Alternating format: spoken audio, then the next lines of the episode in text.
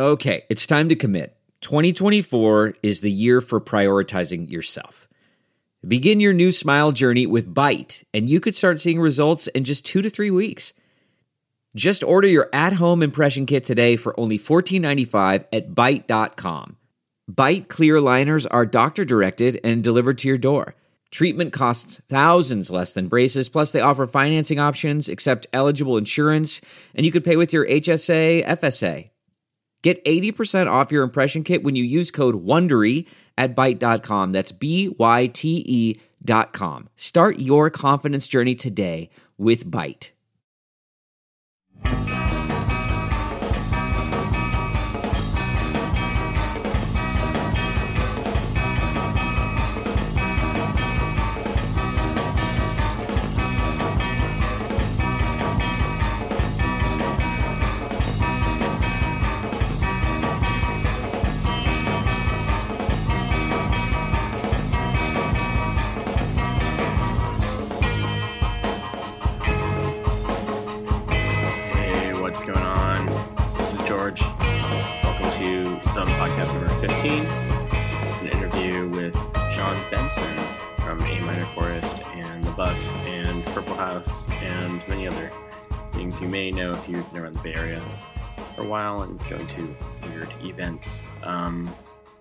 Technical note there's an attempt to do something with two microphones. So I sound like I'm Skyping in from somewhere else, but we're actually in the same room. And didn't really know what to do to fix that, but wanted to keep what we got with John. Uh, it's interesting stuff. So hopefully you can deal with that. Um, thanks to everyone who listened to the last episode, interview with Mark Jurgis. And I just found out that Nung Pak is actually playing in the Bay Area on September 16th at the rickshaw stop. And there's another show that's a secret that I can't say now, but maybe by the time this is up, it'll be announced. Um, yeah, maybe I'll tag it on at the end if I I think about it. Also, wanted to mention that Tom Carter from Charalambides Badger Lore, uh, many other projects, uh, fell into a bad state of pneumonia and asthma and is laid up in hospital in Berlin and is not going to be able to go back to work for a very long time. So there's some benefit shows going around and a website to donate to if you want to help out Tom. It's uh, helptomcarter.org. And yeah, let's get going. with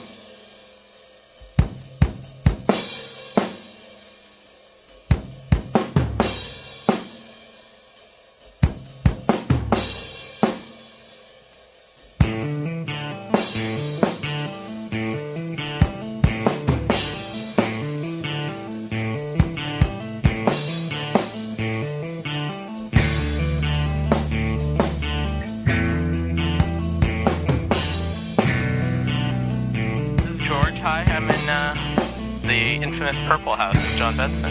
Yes. Say hi, John. Hello, George. Yeah, I, I don't know why I force people to do that, but uh, it's good to do just to establish like a vocal, a vocal thing. Make sure the vocals are actually going Yeah. through into the recording device. Yeah. Um, and we were just talking about how back in the '90s, Free Radio Berkeley was actually run out of this house. Also, is it Radio Free Berkeley? Free Radio Berkeley. Free Radio Berkeley is what they were calling it then, rather Right. than Berkeley has no radio, would be the Radio Free Berkeley. Mm-hmm. Oh, right, right. Yeah, so rather than being free of radio, they decided to make, make the t shirts say at least. Free Radio. Since it wasn't really a, a actual legitimate thing, they could really do whatever they wanted to. Right, and that was one of the first cases, right? Of well, I'm probably not the first case of pirate radio, but that was like a pretty uh, No, it- significant one. Yeah, yeah. What it was is the uh, Stephen Dunifer, kind of the the head of the movement, uh, kind of got syndicated in a funny way, where he was challenging it. And He went on all of these big talk shows, and he uh, wasn't the greatest public speaker, unfortunately. he was a good mumbler, but he um, pushed it. He he actually pushed it by suing the Supreme uh, at the Supreme Court level, suing the FCC to see if they could do community-based micro broadcasting Uh-huh. legally and open it up a little bit. It was right before the internet. It just basically Right. just uh, Like foreshadowed Mid-nineties? podcasting. Yeah. Yeah, well, let's see. I moved into this house in '92, and it was probably just a few years after that that the the radio station started transmitting out of here. Did they finally? Did he? Did he live in the house, or he would just come in and do stuff? No, I actually ha- didn't meet him for a long time. Okay. There was a huge community, and the radio station is partially uh, responsible for us being able to keep the house as it is. Really? It was a really dramatic, very exciting time period Maybe I should back up and explain. Purple House has been here since the late '80s. Uh, well, it used to be a pink house, Okay. and it was. Uh, I, I moved in in '92, like I said. Um, I, I came to a party here that the band Flipper was playing at, and I was a big Flipper fan, and I pretty much just stayed, and am here still today, That actually 20 reminds years later. Yeah, that reminds me. That's kind of I think the context of when I met Rob Enbaum. We was like somehow Flipper was brought up. He's like, "Oh, I'm in a Flipper cover band with John Benson from A Minor Forest." I was like, "Really? You? Okay." And then actually, I think was he in Tic War at some point with Robin Tic War? Uh, we jammed with Andy a few times, yeah. Okay. Yeah, we never performed. As, yeah, I remember just hearing about it. Yeah, he, Rob. Yeah, no, I uh, was suffering with a broken neck when I met Rob, and I was had been in, in bed for months in traction, and uh, I had never met him before, and he kind of came over and sat on the couch and had a like I'm learning how to play guitar. I Check it out. And he like get really excited and start playing the D chord and the E chord and the D chord, and I'm oh. I'm just starved for any input at all. Yeah. So. well, so actually, it's interesting that he didn't play it because he maybe he was just a singer in a band because he was in a Well, he was in a white boy rap band from Walnut Creek, right Magnum. legendary. Yeah, Yeah. Mark as well. So Mark was in Magnum. yeah, I did not know was that it? also. Yeah, yeah. We And should play some Magnum if we have. I know at this point, definitely to give it some to play that. some context would Give be relevant. And honestly, it could have could not have been the furthest from the A minor forest aesthetic, other than the fact that it was completely. I felt that it pushed the DIY uh, aesthetic a little further because Magnum was this trying to figure out rap music, but they were playing in donut shops and parks, and A Minor Forest had just stopped playing like the war, like uh, what was that place that we played? Uh, Great American Music Hall. I was at that, that- that show kind of actually. stuff. Yeah, Oh, you were? The last show you guys did. Yeah, we, Who we was- played there a couple was times. Three Mile Pilot. Three Mile that? Pilot played So that was like 97, 98, Yes, right around there. one of those two So, years. one of those was years. stopped. Yeah. So just backing up. So John, you may know his old band, A Minor Forest. Yes, And uh, the other band we're talking about with Rob Enbaum called Hale Zukas. And uh, Evil Wikkid Warrior, oh yes. don't you and Mark. Small and your daughter, Quinn, Mhm. and Life. And life. And that has not happened for a while. That's kind of stopped a while ago, right? No, my daughter started writing songs as all children do when she was little, and I loved rocking out with her because there's nothing like rocking out with a little kid. For evil, wicked warriors, for evil, or wicked, for evil, wicked warriors, to the dragons, the dragons, the bad, the really, really bad, the dragons, the bad, the really, really bad, the people, the good, the really, really good, the people, the good, the really, really good, evil, or wicked, the evil,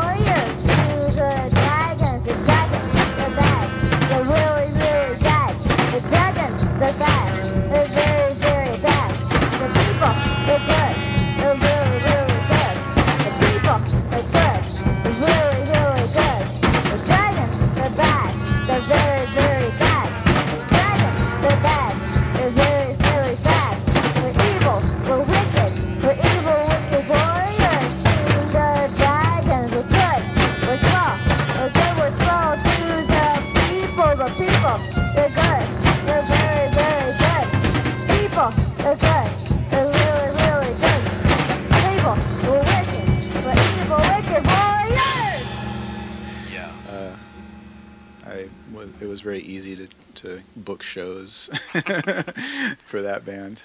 We played a lot of parties. and uh, recorded two CDs, I guess. Yeah. And never really toured, but just played around here. Right? We did the West Coast. Oh, you did West Coast. Yeah. tour. Okay. Yeah, we went to Disneyland. We didn't play Disneyland, but we went to Disneyland. Just a band vacation. yeah. Um, yeah, so that's uh, what. And your current thing, you just were telling me, you put together a collection of songs that are maybe older four-track recordings. Uh-huh, uh-huh. And and Dan Beckman is going to put it out on his label. Yeah, he has a label. He lives in Maine. I think it's called Turned Word. Yeah, I think it that's right, changes, yeah. Changes sometimes. Well, that Bern Porter record, they did that record, right? They sure did. That was great. I heard that at- at, fantastic. your house before. Yeah, I heard that record. Yeah, that was really awesome. He's, I think he put out a Bastard Noise or uh, some kind of Man is a Bastard Or maybe related Amps for. Christ. Amps for. Christ I think that there is an Amps for Christ like Yeah. uh, split with uh, Space Duke of Space Corners or whatever. All Yes. his all his projects are they kind of variations on the same name. Including the record label, it seems. right, right, he was in Uh, Practical Cockpit, right, right. and that was New Orleans. That's right. So uh, then backing up off of that, so yeah, like we were saying, the house has been here for like 20 years or more, and the what you're saying about community, I think, is interesting. Like uh, there is a total community vibe here, and I feel like it's kind of a a stopping point for a lot of people. Like Mhm. people will just be Mhm. able to crash here, traveling through town. Yeah. Um, it's just a welcoming kind of situation, and and at the same time, like I would feel like a little bit like I don't have enough privacy. yeah. Like yeah. that's an issue for me. I- Yeah. I had a lot of people at my house all the time. It was like, oh, this is cool. This is happening. I but I can't like you know wander into my bathroom in like my underwear or whatever without worrying about someone seeing it. Or, Mm-hmm. Yeah. I do. That's yeah, right. I mean, I guess I'm just uptight about that kind of thing. But uh, No, we have a guest room in the attic where a lot of the touring bands and my whole thing was coming from the DIY band experience. And when a minor forest was touring, we're talking '93, and there's no. Yeah, it was the time period that you know is when we were looking for payphones. Who has quarters? Uh, where's that piece of paper that's folded up on the floor of the van with the phone number of somebody who might be able to lead us to the host house, who will then drive us to whatever the venue may be, which is probably a bar, and you know, like uh, asking directions at a 7-Eleven that you just were so grateful to find. Pretty much my bent on the whole community thing with the music was because we had done so much touring and we had slept on so many floors of so many people's houses that uh, it was just that was the lifestyle and that was going to be my mission in life and that continued. So a lot of this house besides putting on the shows is also a place for the people to stay or if they didn't get a show they can hang out. So there's a lot there's a lot of uh, what would you say uh, influence in the whole DIY aesthetic into what this house has become. Right. and it's not well Because it's sort of like a cross of like there's a DIY thing which you're talking about, and then there's sort of like a general Berkeley kind of hippie thing. yeah So there's kind of both those things, and they coexist in a good way here. It Yeah. seems like they manage to coexist. it's been a struggle in the past because I maybe you remember this also is that it there was much more divisive politics back. I feel that there's been a big change within the last few years, um, where there was the whole riot girl thing, the '90s thing, the straight edge thing, and and me personally growing up.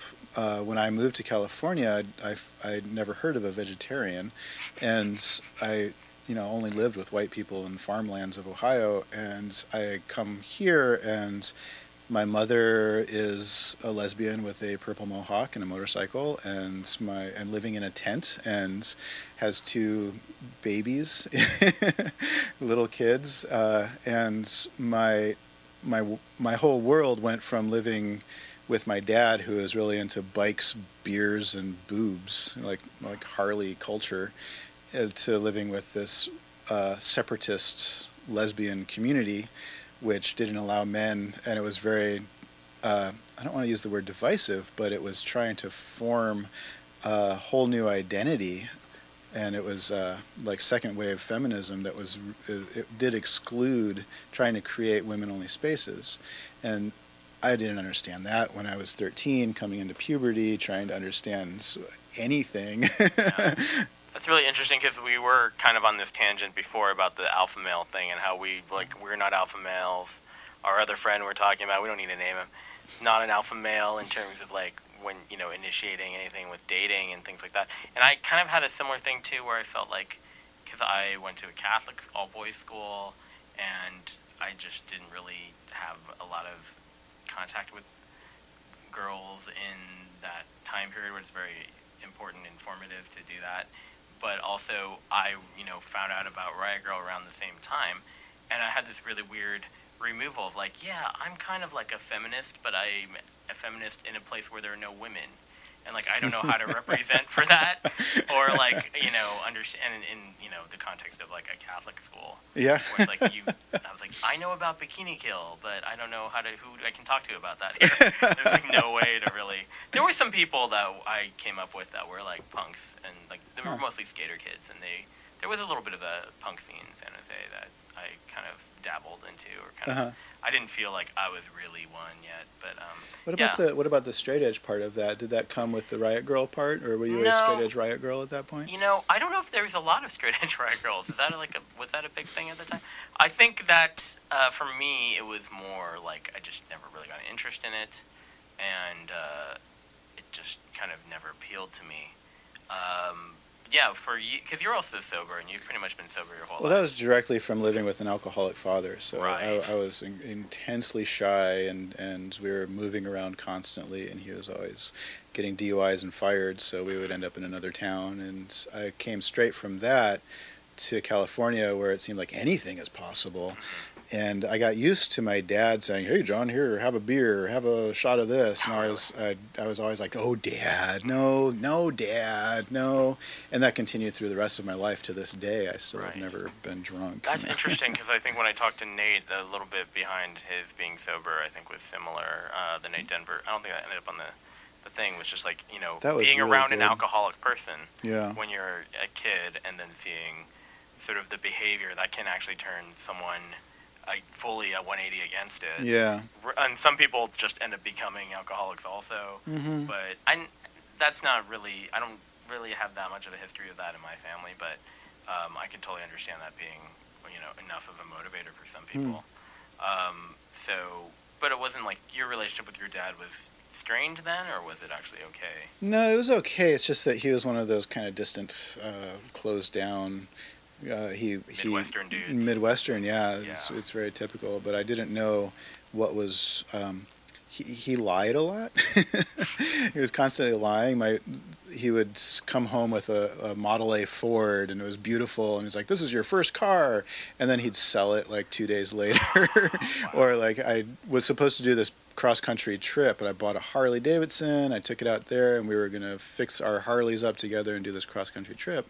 And he sold it, but he told me that he was looking forward to the trip. So I spent two years saving up money and. And just like the whole Harley culture wasn't necessarily Like he go to like Sturgis and stuff. I, I went to Sturgis all the time. get to like I, I saw. ZZ Top there,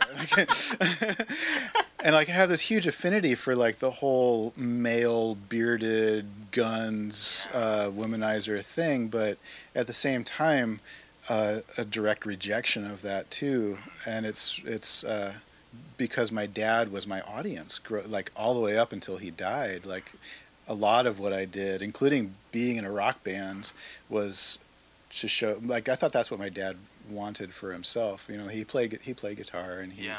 he was really into the ladies and all of that. But I did it completely wrong. You know, I I took the music very seriously and I wrote complicated uh, parts with cello and quiet parts and like this. Um, I was like, I'm going to be really smart about this. My dad's going to totally love it and I'm going to play for him. And we played at a all ages venue in Ohio. He showed up totally drunk and they wouldn't let him in. I had to explain that it was my dad.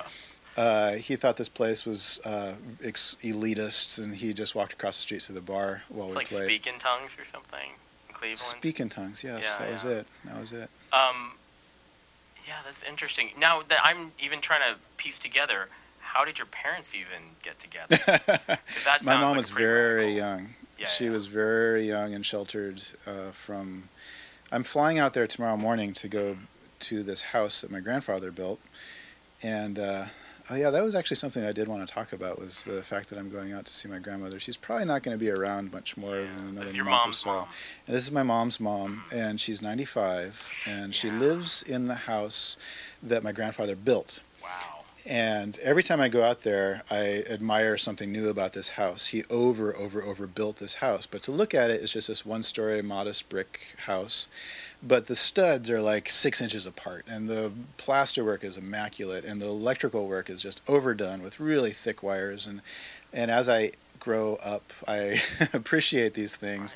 You now. do wiring in the O- house. owning this house and fixing up this hundred year old house constantly, I am over again and again and again uh, reaffirming that my grandfather was a genuinely good guy. He, by the time he was forty, he had overbuilt this house. He had set up. a retirement fund for my grandmother. He paid for his own funeral. He had everything. By the time he was what my age now, uh, he had everything set for my grandmother so that when he did pass away, which he did in his 40s, 40. she was set for the rest of her life in this very modest existence. And I mean, she also did have a job, um, and she has a retirement from that, but it was just at the library down the street. So that was the environment my grandma, my mom grew up in. Was uh, just like this really midwestern. Uh, my grandfather was kind of the figurehead of that area. So as as I get older, I realize how much my grandfather was involved in building this community. He built a large part of what Maumee, Ohio is. And so going back there is constantly reaffirming this part of me that I never really met because he was gone by the time I was of personhood. so anyway, go, I'm going to go back there tomorrow with my daughter. We're going to fly out there. We're going to see my grandma. And it's going to be, it's, it's, I'm looking forward to it. It's going to be kind of heavy. And Yeah. Is your mom going to be out there? she's she- already there. Yeah, she's already there. Yeah, that's that's a hard age to get past. I mean, that's a pretty impressive age to get to hmm 95. Yeah. But um, that's interesting because that's like a kind of a patriarchal model that is very different. It sounds like than your dad, Oh, yes. which is you, Oh, yeah. you had sort of this idealized, uh, you know, Midwestern Norman Rockwell kind of Mhm. grandfather, Yeah. and it's kind of hellraiser, hellraiser dad. yeah, my dad, the first time he met my mom's dad, my, my mom's dad was practicing rope tricks out in the backyard. He was spinning a lasso. So my dad comes walking up the driveway, and my grandfather lassos my dad and pulls him up.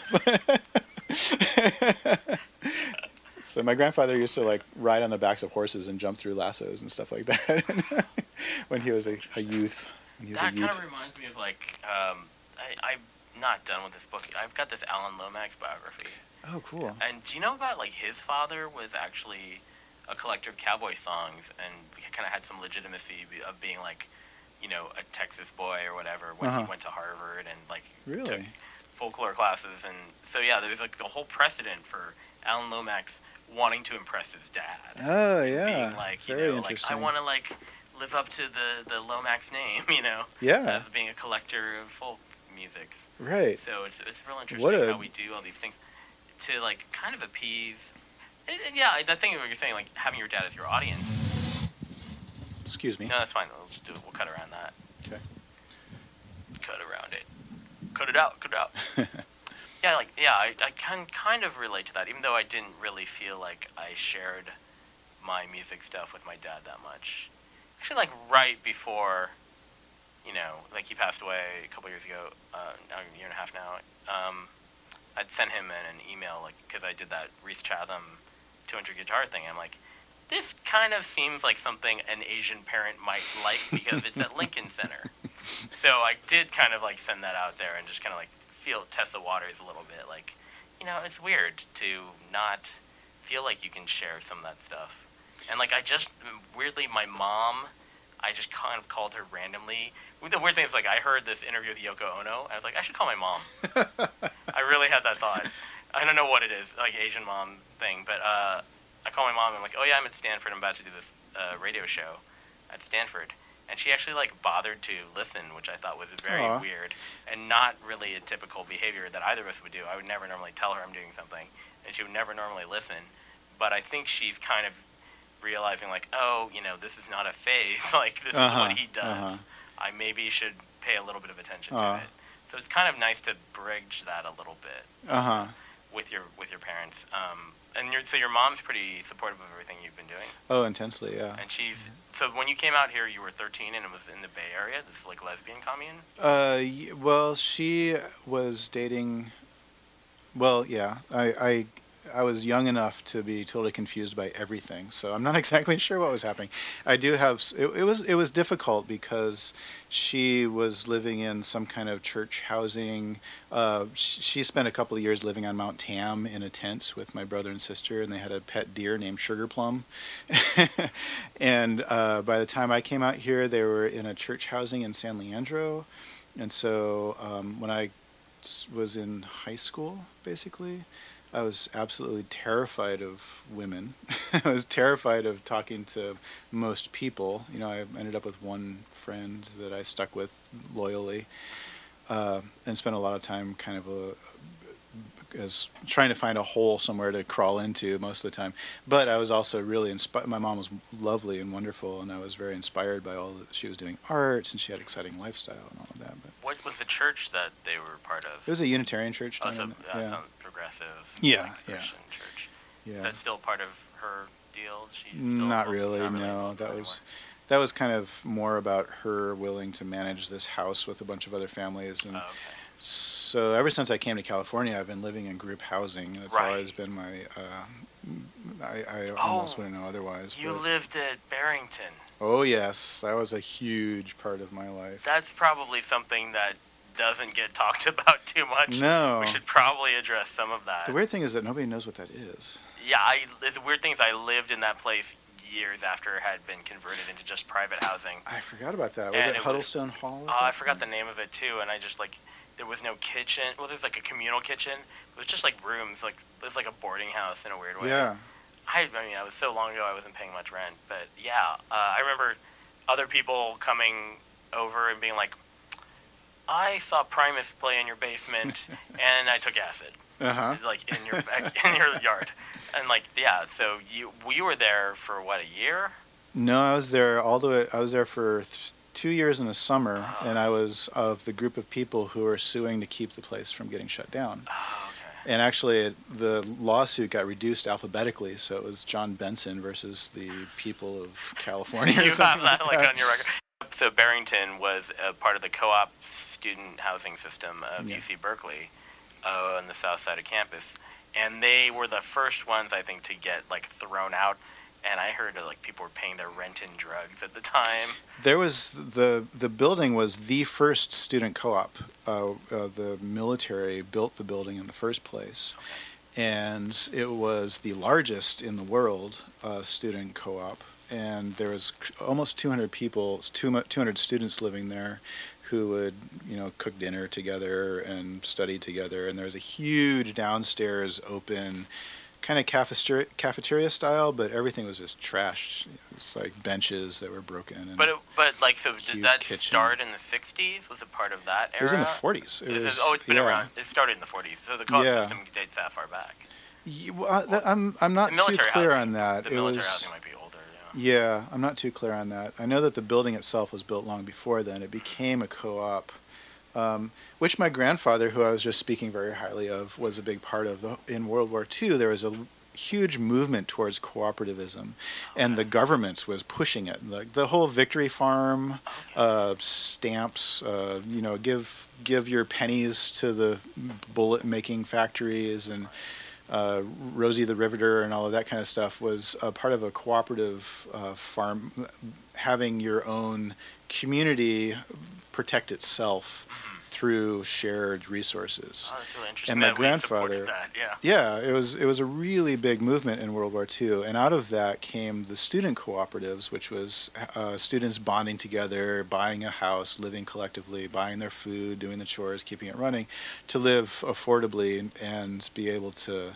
Berkeley had many, many, many, many, many co-ops. Uh, there's the banks and the groceries, and there's a lot of uh. The anything you can imagine had its version of a cooperative system so that uh, influenced me a lot when I first got out here. and I didn't really know much about it, and I didn't know that my grandfather was so involved in it until very late after I started to understand what it was. I found all of these old pamphlets from the 40s all over my grandma. I just came home with a couple are sitting over on my bookshelf just last month. Almost like yeah, like you could start a co-op to uh, keep America going, to keep America strong. Yeah. Like it's like Yeah. which should not be the message that I think anyone in Berkeley would be endorsing now. It's right, that's ironic, yeah. It is pretty funny how that works. It's very ironic. There was a full blown riot that happened when they were closing it down, where dumpsters were set on fire and police with shields came out, and it was supposed. Do you, you know? Do you remember the band the Beatnigs? Oh well, that's Michael Franti's. old Michael band. Frantes, yeah. He, Yeah, yeah, yeah. he-.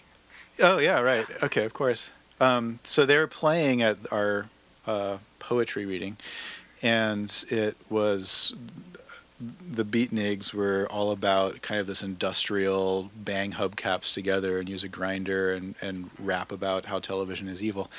And it really riled up. Like we took almost everything in what was the kitchen and just started smashing it and banging on the doors and breaking holes in the windows. And it turned into this like huge scale. a lot of people came to it. A lot of big. Uh, That's hilarious when you think of like Michael Franti's All Peace and Love all the time. Right. Now it's like he was in this weird proto-industrial band, um, which is you know those things can coexist. That's fine.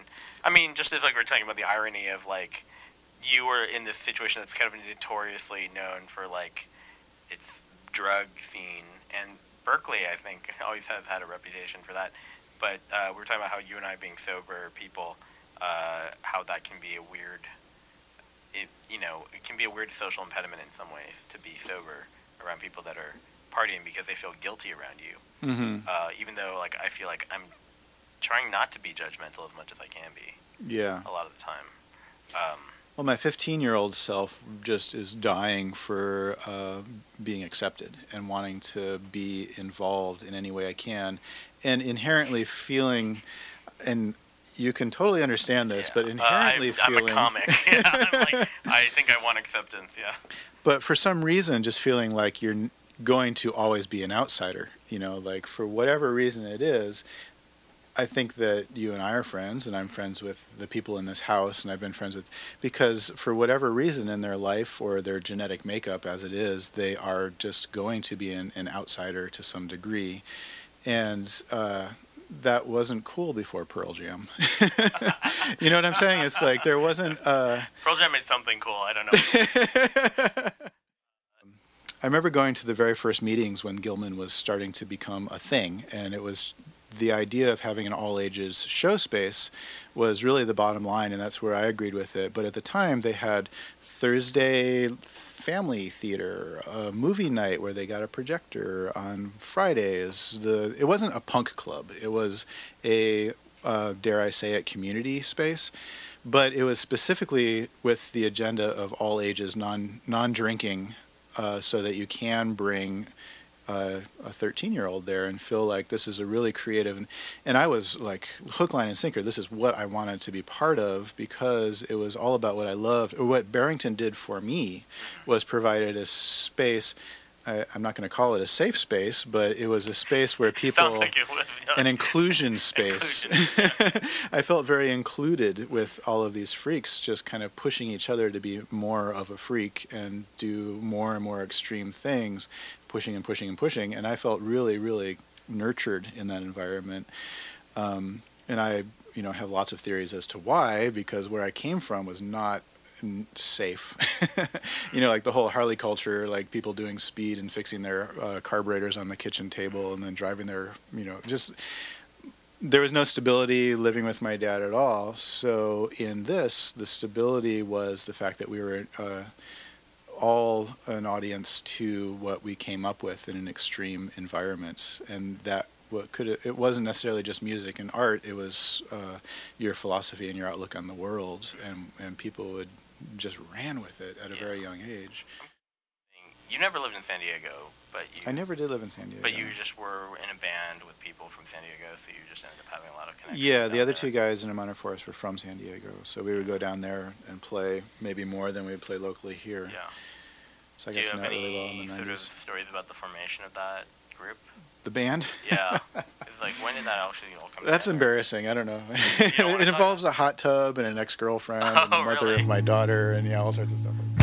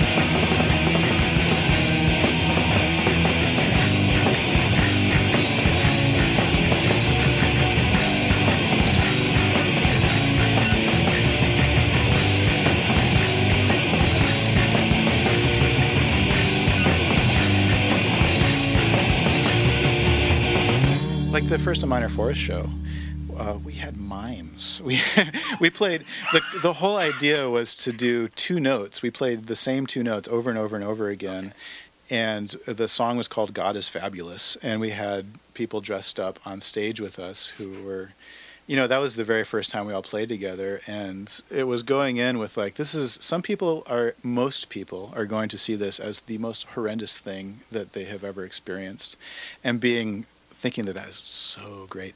And the first uh, Jay, who does Lesser, Yeah. the first time I ever saw somebody on his knees on the floor with a bunch of pedals all plugged into each other, making this horrific noise. He was the guy doing it, Yeah. and he went into it with the exact same. I hate the his first release was "I Hate Me," Yeah, yeah, yeah. and that was so beautiful to me. I, I, I felt that that was so liberating and so wonderful to be able to do it with such confidence that this is going to be horrible. yeah. yeah. It's kind of nihilistic, I guess, in a way. But it, it was like I don't say like lesser is like GG Allin or anything at all. No, yeah. It's just like it's just like kind of a humorous way to be like you know have self-loathing, I guess. Yeah, yeah. Yeah. It's interesting. Which uh, we can segue into the bus at this point because there's a lot of Well, yeah, feel like shows. like feeling like you are enabling other things to happen, maybe at Hmm. expense to your own yeah. uh, financial well-being or, or psychic well-being. But Yeah. um, what was the first thing that got the bus going? Was it just seeing that there was one for sale? Uh, I had done a tour with Hale Zukas in an ambulance, and Right. the ambulance we were tinkering with vegetable oil, and I, I had been trying to run diesels on vegetable oil since A Minor Forest, and it was uh, kind of like I was looking for a diesel, and my dad had just died, and um, I had just seen the bus after I got back from this Hale Zukas tour. Hale Zukas fell apart. We just played with Friends Forever on the whole country. They broke up. It's like, I felt like everything had just, and my dad just died, and my girlfriend of six years just broke up with me, and I had found out that she was cheating on me the entire time we were going out.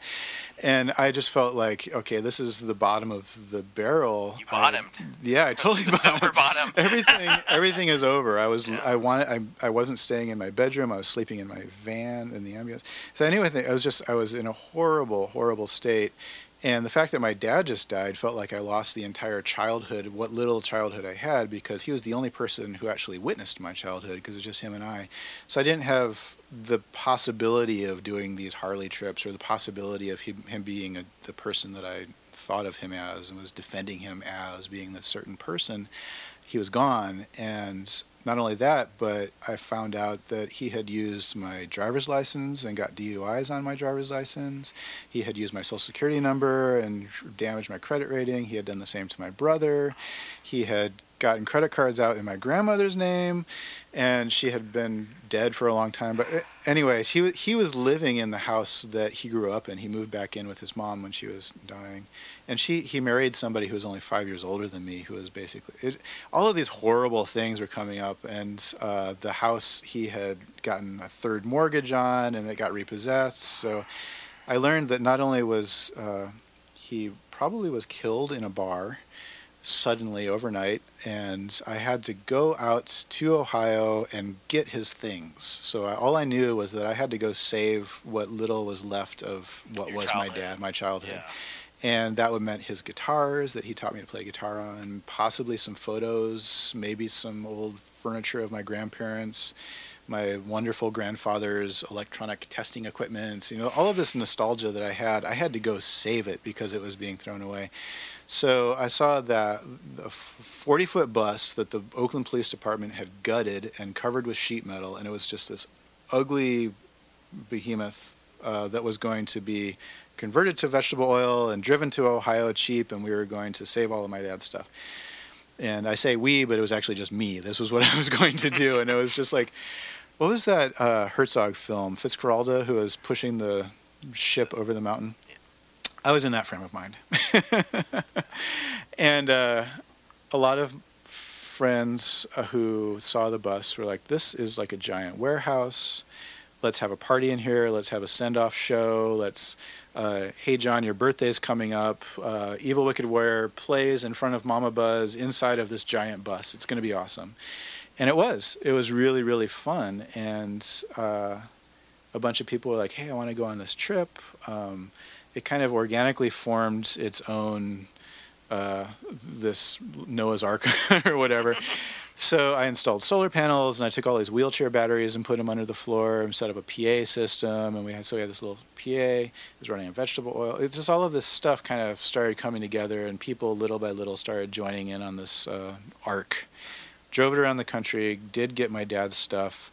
We would pull into these little towns. Uh, the people that were with me, we we were getting closer and closer and closer uh, the core group of people. When one person would speak, everybody was sitting in a circle, and we we we were just like this really tight family at this point that we were on this trip. Yeah, I actually like wanted to touch on that too. Yeah, it's really is really was like a thing that people knew about even up and down the West Coast.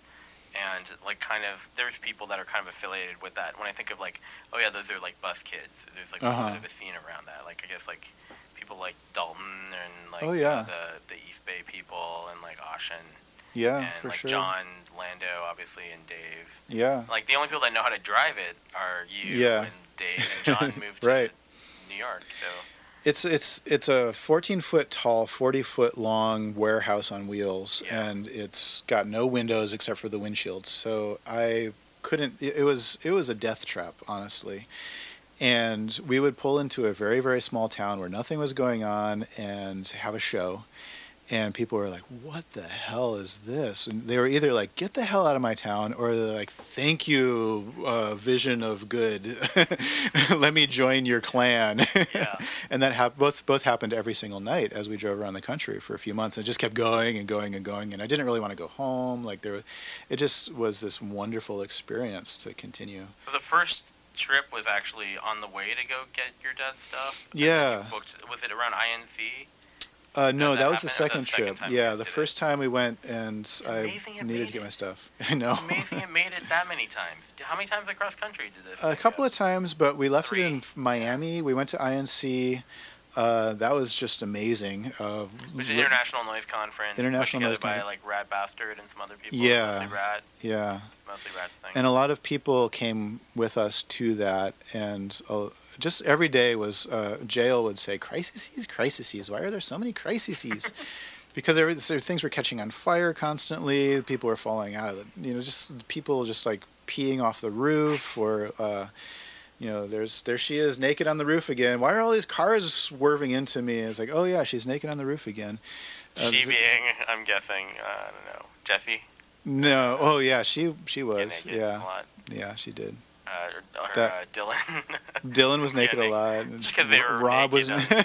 They're naked on the on the record covers, but um, well, basically, I took it all on the road, so it was uh, a little mini Barrington Purple House on the road, and little we were Ken Kesey, Merry Prankster. little bit, yeah. Which is, I don't know if that, how much of an influence that is for you. Any of that '60s kind of stuff. The the bus whole thing came together really like on its own. I it wasn't necessarily. Um, something that I was going to continue at all and I didn't think that I, I wasn't thinking like hey we're going to be the Merry Pranksters at all. That didn't cross my mind Yeah. until somebody in Pennsylvania was like uh, oh yeah we pulled on some old lady's front lawn. I was trying to turn around because I couldn't get through a tunnel because we were too tall and I ended up doing like a five six point turn and I was on somebody's lawn and she was like what are you? What are you? And this old hippie came out of his house and walking over there and he like put his arm around her and he's like it's a magic bus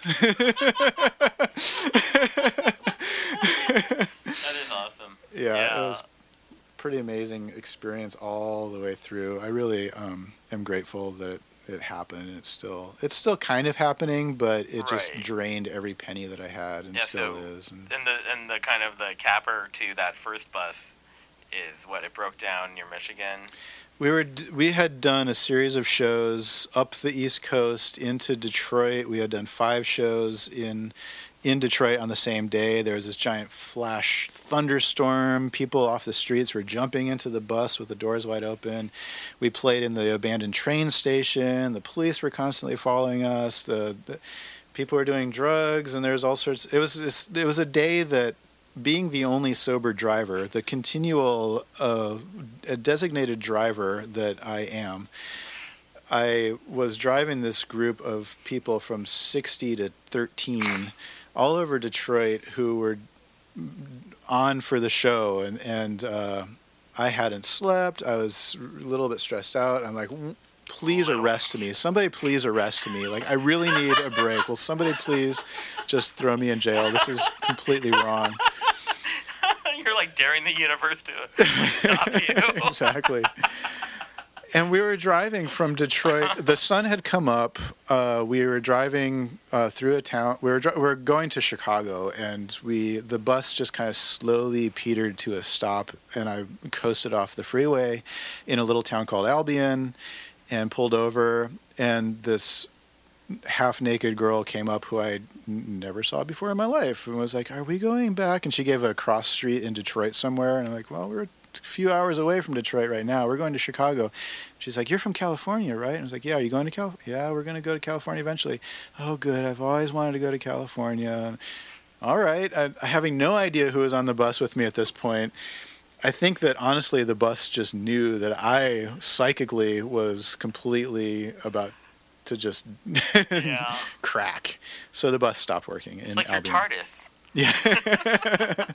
You're it, it's, you're in tune with it. yes. Um, and then the so it sounds like the story that happened after that is like it was actually cheaper to just get a property to park it on I- than to have it in a in a garage. Yeah. someone would just charge you so much more money to keep half of there. Albion's a really cute town with three rivers, brick roads. Half of it is a ghost town. So I bought a house for four thousand dollars and left the bus in Albion, and that was a few years ago. And now I'm here, and uh, the goal may still be, maybe not, I don't know, to go back and fix the whatever blue I have no idea.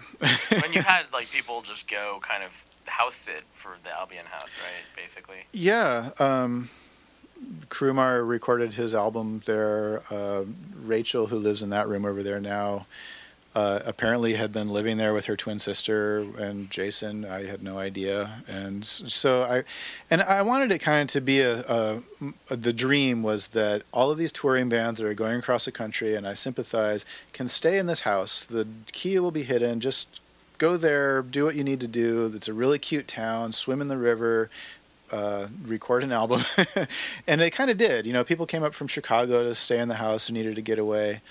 Uh, electricity and water was all turned on and everything, but um, it kind of took a turn sour where I was the I created this fake utopia, but it really was attached to my bank account, and people did things in the house that damaged the property, and I was getting fined for it and the neighbors were like what the hell is going on with this house? And so i had to answer to the city and i was the person that had to answer to everything. So you know whenever something would break on the bus i had to fix it. Whenever something in this house i am the for a long time my name was on the insurance. I had to be the landlord you know and that was not who i wanted to be and still that's not my goal in life But you are by default sometimes the most responsible person around. at I least the most sober one yeah That's what seems crazy about it. But I like that phrase, a fake utopia that is draining my bank account. I totally can relate to that Yes. I think that we all often have George, is it like that. Or Zoom? I like to say it's um like umbrella. Yeah. On the radio today, they said Zoom. I didn't correct him. I don't I never correct people. Okay. I kind of don't care. I kind of want it to be amorphous. Well, I kind of feel like what you're saying about fake utopia, I definitely relate to, and um, that's a hard thing to deal with because, I mean, you're still putting your energy into all these things, Mm-hmm. and so, and what is the trade-off when you, you know, are like, you know, could have put a mortgage on the house or whatever, like, you know, you could have like gotten equity out of being a house, but you're like, I'm going to sell it back for a dollar Yeah. to the co-op Yeah. and not feel like where, I don't know. Where there's a, there's a certain line of like where selflessness and like being helpful to people can be damaging Mm-hmm. to yourself. And I don't know if you seem like you've hit that with the bus a couple times. Oh yeah, I've hit that with many things. Yeah. I mean, my job included. You know, like I fix wheelchairs for a living, but I also created the job. I created the whole emergency repair program that the city of Berkeley pays for, and it's such little money. Like I make very very little money doing that, but it's exactly what I want to do, and I would do it for free. You know, if somebody's wheelchair is broken on the street, you know, like I, who wouldn't want to go over and fix their wheelchair? So I taught myself how to fix all these wheelchairs, and I have lots of resources, and I actually get paid to do it.